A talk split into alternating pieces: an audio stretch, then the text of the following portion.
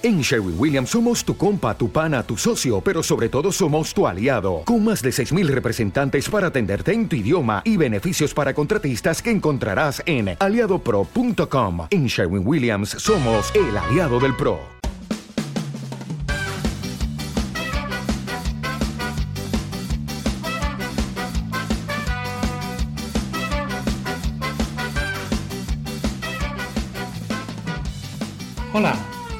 Es la ciencia de jaun.com. Yo soy Eneco Huarte Mendicoa y empezamos.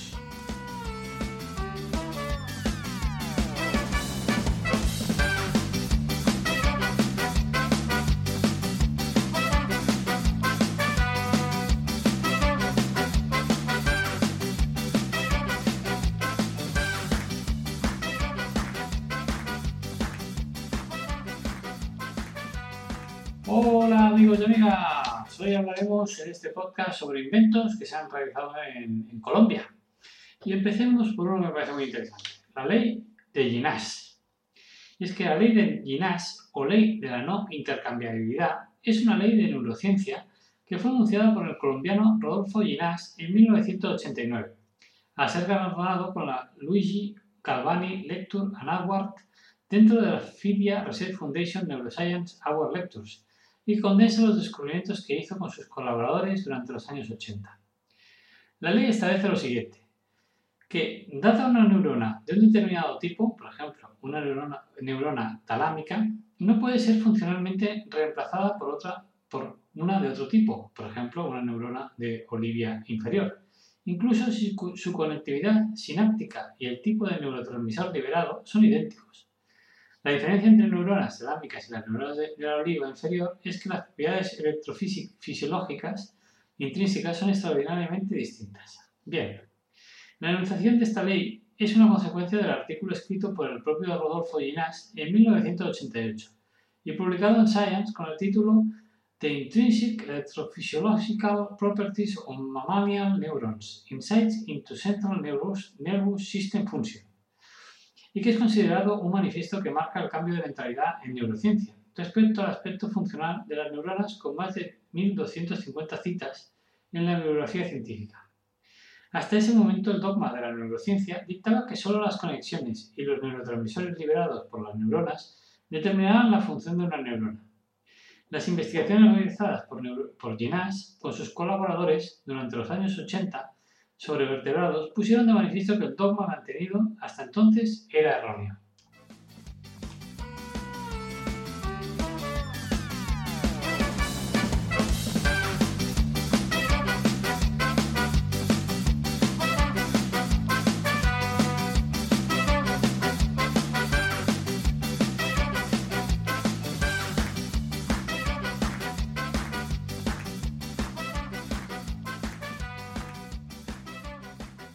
Segundo invento de, procedencia colombiana es uno que a lo mejor sorprende, que es el marcapasos cardíaco artificial.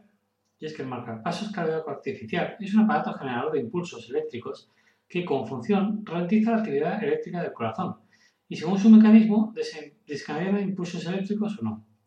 En Europa los marcapasos se clasifican como producto sanitario implantable activo y después de largos años en la mejora técnica, los marcapasos han llegado a ser, a ser sistemas seguros y fiables, haciendo de la medicación crónica una práctica totalmente superficial. Un marcapasos moderno tiene una vida estimada entre 5 y 12 años. Posteriormente puede cambiarse muy fácilmente gracias a la estandarización de las conexiones de los electrodos. Estructuras y tipos. El marcapasos consta de un generador de impulsos y catéteres con superficies expuestas electrodos.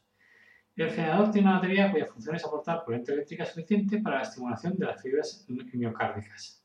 Existen básicamente dos tipos de marcapasos definitivos, unicamerales y bicamerales, y en función de la patología de base, edad y características de, la persona, se elige la implantación de uno u otro. Y un invento así, claro, no es, se inventa de hoy para mañana, sino que tiene toda una historia desde los primeros prototipos a, la persona que inventó uno más fiable, etcétera, etcétera. vamos a ver la historia. En 1889, J. McWilliam informó en, el British Medical Journal acerca de sus experimentos en los cuales la aplicación de un impulso eléctrico al corazón humano en estado asistólico causaba una contracción ventricular que se podía provocar un ritmo de 60-70 impulsos por minuto mediante impulsos eléctricos aplicados a espacios iguales a 60-70 por minuto. En 1926, el doctor Mark C. Lidwell, en el Hospital Royal Prince Alfred de Sydney, apoyado por el físico Edgar H. Booth de la Universidad de Sydney, inventaron un dispositivo portátil que se conectaba a un punto de disparo en el corazón y que consistía en dos electrodos. Uno era una almohadilla empapada en solución salida aplicada sobre la piel y el otro era una aguja aislada excepto en la punta que se clavaba en la cámara cardíaca apropiada. El ritmo del marcapasos era variable desde 80 a 120 pulsos por minuto y de la misma manera el voltaje variaba de 1,5 a 120 voltios.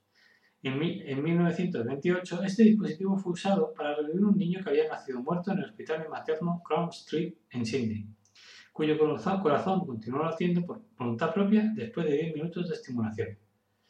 En 1932, el fisiólogo americano Albert Heeman, trabajando de forma independiente, inventó un instrumento electromecánico que desarrolló con un motor eléctrico de manivela.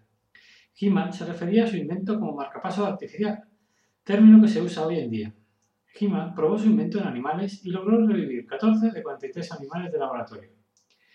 Entre los inicios de la década de 1930 y la Segunda Guerra Mundial, sucedió una aparente interrupción de publicaciones de investigación sobre los marcapasos, tal vez por la percepción pública de que se estaba interfiriendo con la naturaleza al revivir a los muertos. Por ejemplo, Heeman no publicó datos sobre el uso de sus marcapasos en humanos por la mala publicidad, tanto de sus colegas médicos como de los deportes en periódicos de la época. Lidwell pudo haberse dado cuenta de eso y no procedió con experimentos en humanos. Un marcapasos externo fue diseñado y construido por el ingeniero electricista canadiense John Alexander Hobbs en 1950, basado en las observaciones del cirujano cardíaco cardiotorácico Wilhelm Gordon Bigelow en el Hospital de Toronto General. Un aparato, un aparatoso dispositivo externo que utilizaba tecnología de tubos de vacío para, para suministrar estimulación cardíaca transcutánea. Era impráctico y doloroso para el paciente que lo tenía que usar y siendo alimentado por corriente alterna del tomacorriente conllevaba un riesgo potencial de electrocución. En los años siguientes, innovadores como Paul Zoy hicieron cada vez más pequeños los dispositivos de estimulación transcutánea usando grandes baterías recargables como fuente de energía. En 1957, el doctor William L. Weirich publicó resultados en una investigación desarrollada en la Universidad de Minnesota. Los estudios demostraron la restauración del ritmo cardíaco, presión aórtica media y gasto cardíaco en animales con bloqueo cardíaco mediante el uso de un electrodo en el miocardio. Este efectivo control de bloqueos cardíacos postquirúrgicos probó ser una contribución significativa a la eliminación de la mortalidad en cirugías a corazón abierto durante ese periodo. El desarrollo del transistor de silicio y su disponibilidad comercial en 1956 fueron hechos cruciales que encaminaron un rápido avance en la tecnología de los marcapasos cardíacos. En 1957, el ingeniero Earl Bacon de Minneapolis, Minnesota, construyó el primer marcapaso externo que podía llevarse puesto para un paciente del Dr. Walton Liegey.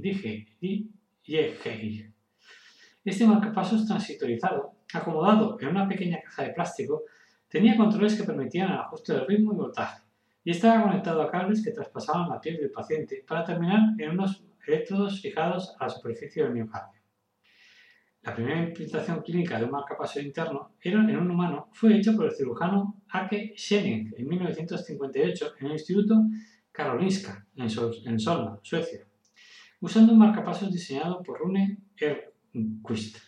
Se conectaron los electrodos al miocardio mediante una toracotomía. El dispositivo falló tres horas después. Un segundo dispositivo fue implantado y duró dos días. El primer paciente en el mundo con un marcapasos interno, Arne Larsson, recibió 26 marcapasos diferentes a lo largo de su vida. Murió en 2001 a la edad de 86 años. En 1958, el médico colombiano, cofundador de la clínica Xavi en Bogotá, Colombia, Alberto Bejarano Valverde, y el ingeniero electrónico y coautor del viaje al corazón de las ballenas, Jorge Reynolds Pombo, construyeron un marcapaso externo, similar a los marcapasos de Hobbs y Zoll, con un peso de 45 kilos y alimentado por una batería de 12 voltios de auto, pero conectado a electrodos colocados en el corazón. Este aparato fue utilizado con éxito en un paciente de 70 años de edad. En 1959, la técnica de estimulación temporal transvenosa fue demostrada por primera vez por Furman y otros. Un electrocatéter se intentó en la vena de basílica del paciente. El 3 de febrero de 1960 se implantó en Montevideo, Uruguay, una versión mejorada del marcapasos del sueco Elmquist en el Hospital Casmo 1 por los doctores Orestes Fiandra y Roberto Rubio. Fue el primer implante de marcapasos en América y el dispositivo duró hasta que el paciente murió de otra dolencia nueve meses más tarde. El precoz diseño sueco con baterías recargables hacía necesario el uso de una bobina de inducción para su recarga desde el exterior del cuerpo del paciente. Los marcapasos implantables construidos por el ingeniero Wilson Patch se empezaron a usar desde abril de 1960 después de numerosas pruebas en animales. El uso de baterías de mercurio como fuente de energía supuso la innovación de Grepatch en los primeros dispositivos suecos el primer paciente a recibir uno de estos marcapasos vivió más de 18 meses. La primera vez que se usó una estimulación transvenosa en conjunto con marcapasos implantado fue en 1962-63, llevada a cabo por Parsonet en los Estados Unidos, de Gren en Suecia y por Jean-Jacques Welty en Francia. El procedimiento transvenoso o perivenoso involucra la incisión en una vena por la cual se inserta el electrodo y se guía mediante fluoroscopia hasta el punto dentro de la trabécula del ventrículo derecho donde se va a alojar. Este método se convirtió en el método por excelencia hacia mediados de la década de 1960. Hasta entonces los marcapasos experimentaban una gran falta de fiabilidad y cortos periodos de vida de las baterías, que eran principalmente de mercurio. Hacia finales de la década de 1960, muchas compañías de los Estados Unidos desarrollaron marcapasos accionados por un generador termoeléctrico de radioisótopos, pero fueron sobrepasados por el desarrollo de 1971 de la celda de yoduro de litio por Wilson Gretbach. Las celdas de yoduro de litio o de litio se convirtieron en el estándar para futuros diseños de marcapasos. Un impedimento adicional a la confiabilidad de los primeros dispositivos era la difusión de vapor de agua de los fluidos corporales a través de la resina que encapsulaban los circuitos electrónicos.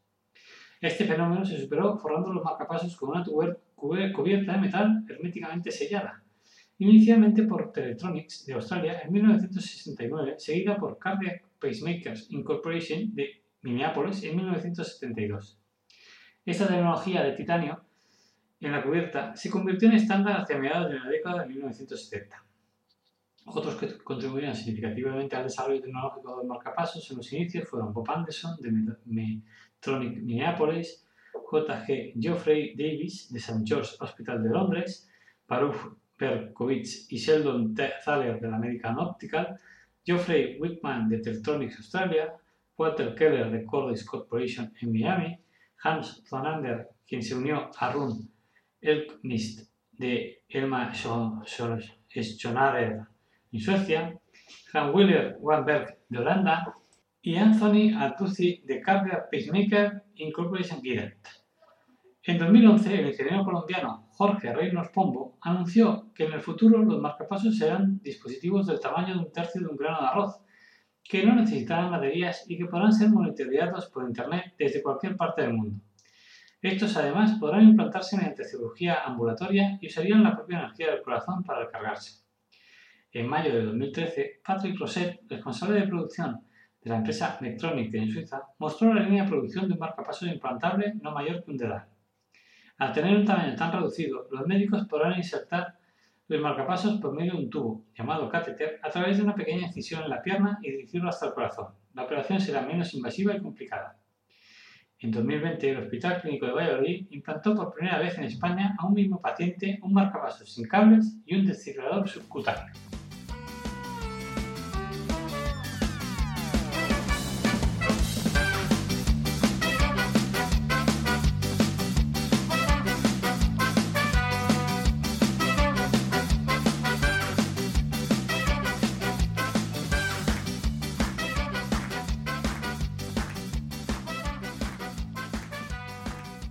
Bueno, el siguiente invento con sabor colombiano es el método madre canguro, MMC, que es una técnica de atención del neonato en situación de bajo peso al nacer y o prematurez, que se fundamenta en el contacto piel a piel entre la madre y el bebé, y los cuidados en, la, alimentación, estimulación y protección que aquella provee a este.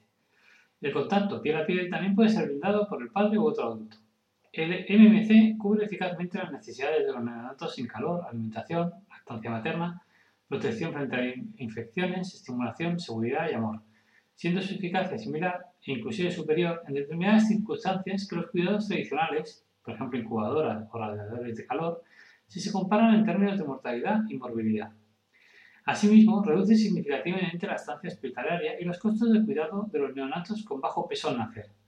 Su indicación principal está dada en neonatos estables, es decir, aquellos que pueden respirar por sí mismos y no cursan con, con, enfermedades graves.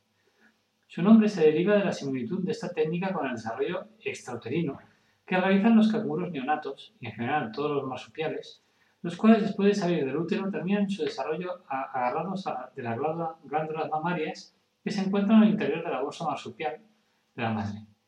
Un poco de historia de este método es, en mil, o sea, el desarrollo inicial, por ejemplo, en 1976, Peter de Chateau, en Suecia, fue el primero en describir el contacto madre-hijo sin hacer referencia al contacto piel con piel.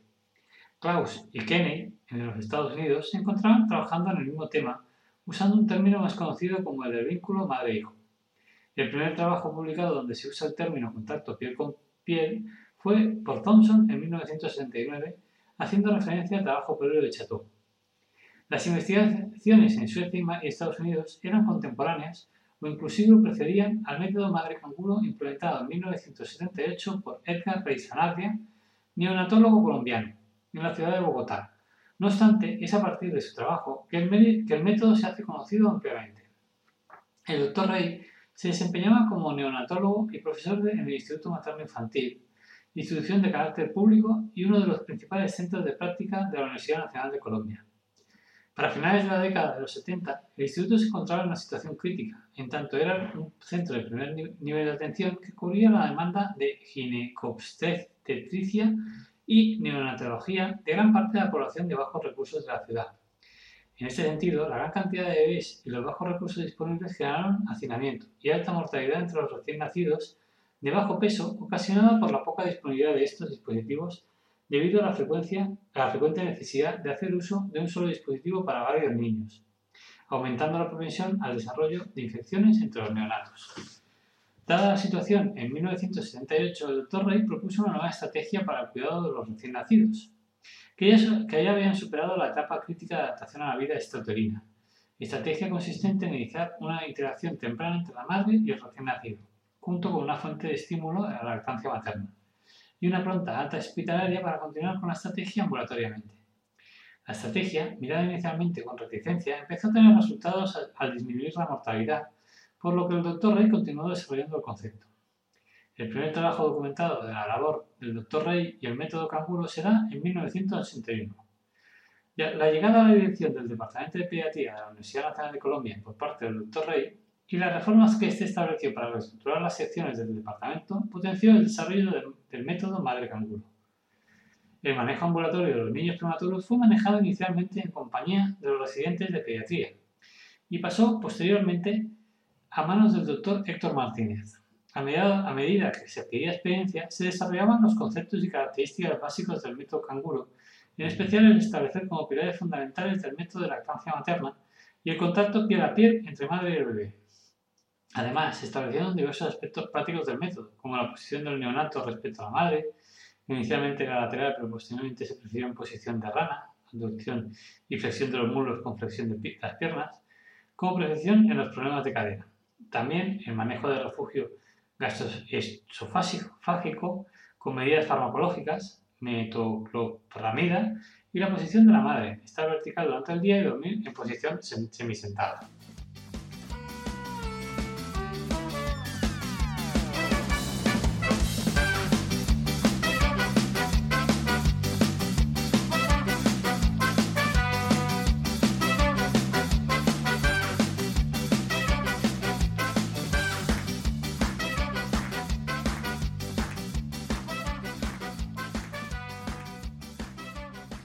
El siguiente método es un método terapéutico llamado sofrología. Y es que la sofrología es un conjunto de técnicas terapéuticas alternativas que pretende ser una alternativa para el tratamiento del estrés y otros problemas psicológicos. Incluye técnicas o métodos de relajación, distinto del hipnotismo, y de modificación de estados de conciencia. Fue creada en la década de 1960 por el psiquiatra colombiano Alfonso Caicedo Lozano, quien fundó una escuela en Madrid, España, para enseñar y difundir sus principios y prácticas. La etimología etimológicamente significa el estudio de la conciencia en equilibrio y las raíces del término son griegas. Sof, que significa quietud, serenidad o armonía, from, que cerebro, mente y logos, y logia, ciencia, conocimiento y estudio. Los orígenes y principios son que la sofrología estimula el hemisferio derecho del cerebro mediante la utilización de técnicas provenientes del budismo, hatha yoga y zen japonés, creando un estado de hipnosis en el paciente, producto de la relajación muscular, pero como un estado de alerta mental sin disociación. Aplicaciones. Pues esta técnica se ha propuesto como una terapia útil para ayudar en situaciones de desadaptación, ya sea por dificultades físicas objetivas como sociales, sin embargo, su respaldo científico es limitado. En un, estudio reciente, un reciente estudio prospectivo, controlado y randomizado, la sociología ha mostrado eficacia para reducir síntomas de ansiedad y depresión en pacientes de asistencia primaria con niveles medio o altos de ansiedad. Sociología cayeciana como Caicedo, según su creador, la sofrología tiene dos, armas, dos ramas que él nombra. Una, la sofrología médica y otra como sofrología como disciplina autónoma de la medicina y que el autor define como una nueva profesión que se sitúa a mitad de camino entre la medicina y la psicología y posee una tecnología, métodos y programas propios. Esta diferenciación supuso en la década de 1970 una ruptura entre los sofrólogos, ya que una parte discrepaba de Alfonso Caicedo a considerar que la sofrología es una especialidad médica y que no puede ser ejercida por personal no médico, criticando cursos de sofrología social, social ni sofrología sociológica que Caicedo patrocina dirigidos a personas sin título en medicina, sugiriendo motivos de lucro para tal, para posición. A su vez, Caicedo desautoriza otras disciplinas que considera que no corresponden a lo que él propugna y así en 1970 registra la expresión sofrología caicediana, y también establece las dos ramas antes mencionadas con el argumento de que la sociología no podía permanecer indiferente al problema social y quedarse limitada dentro de la medicina. Bueno, eh, esta, resulta curioso esta, ¿no? esta, esta problemática interna que habría que estudiarlo con más calma y viendo qué rama realmente es la, la que puede ser científica o la que no. Posiblemente la sociología médica pues tenga sentido y la otra pues a lo mejor no tanto a mejor como autoayuda o ni eso, no lo sé. Hay que estudiarlo, no, no, no es bueno porque sí.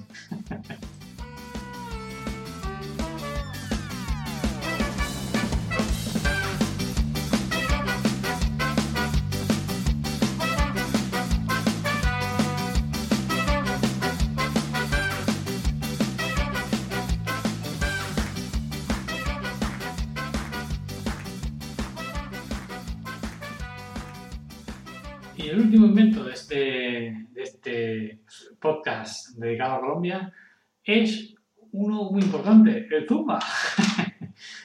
no, no tiene. Bueno, el Zumba es una disciplina fitness creada a mediados de, de los años 1990 por el colombiano Alberto Beto Pérez, enfocada por una parte a mantener un cuerpo saludable y por otra a desarrollar, fortalecer y dar flexibilidad al cuerpo mediante movimientos de baile combinados con una serie de rutinas aeróbicas. Zumba utiliza dentro de sus rutinas los principios ritmos latinoamericanos como son, como lo son la salsa, el merengue, la cumbia, la bachata y el reggaetón.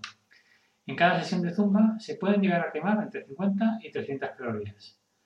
Zumba se puede practicar a cualquier edad y en cualquier momento, ya que existe Zumba Fitness, Zumba Kids, Zumba Gold, Zumba Step, Zumba Toning, Agua Zumba, Zumba Sentado, entre otros. Orígenes del Zumba. Su nombre proviene del verbo zumbar, sinónimo de vibrar, haciendo de este modo alusión a las vibraciones que se experimentan en todo el cuerpo al realizar los movimientos correspondientes. Zumba es una franquicia o nombre comercial que representa una actividad aeróbica para clases dirigidas, utilizando pasos, estilo y música similares a los ritmos latinoamericanos. Una sesión de Zumba consiste en una sesión de canciones que suman los 60 minutos de la clase. Es conveniente dedicar los dos o tres primeros temas para calentamiento y el último para estiramiento muscular.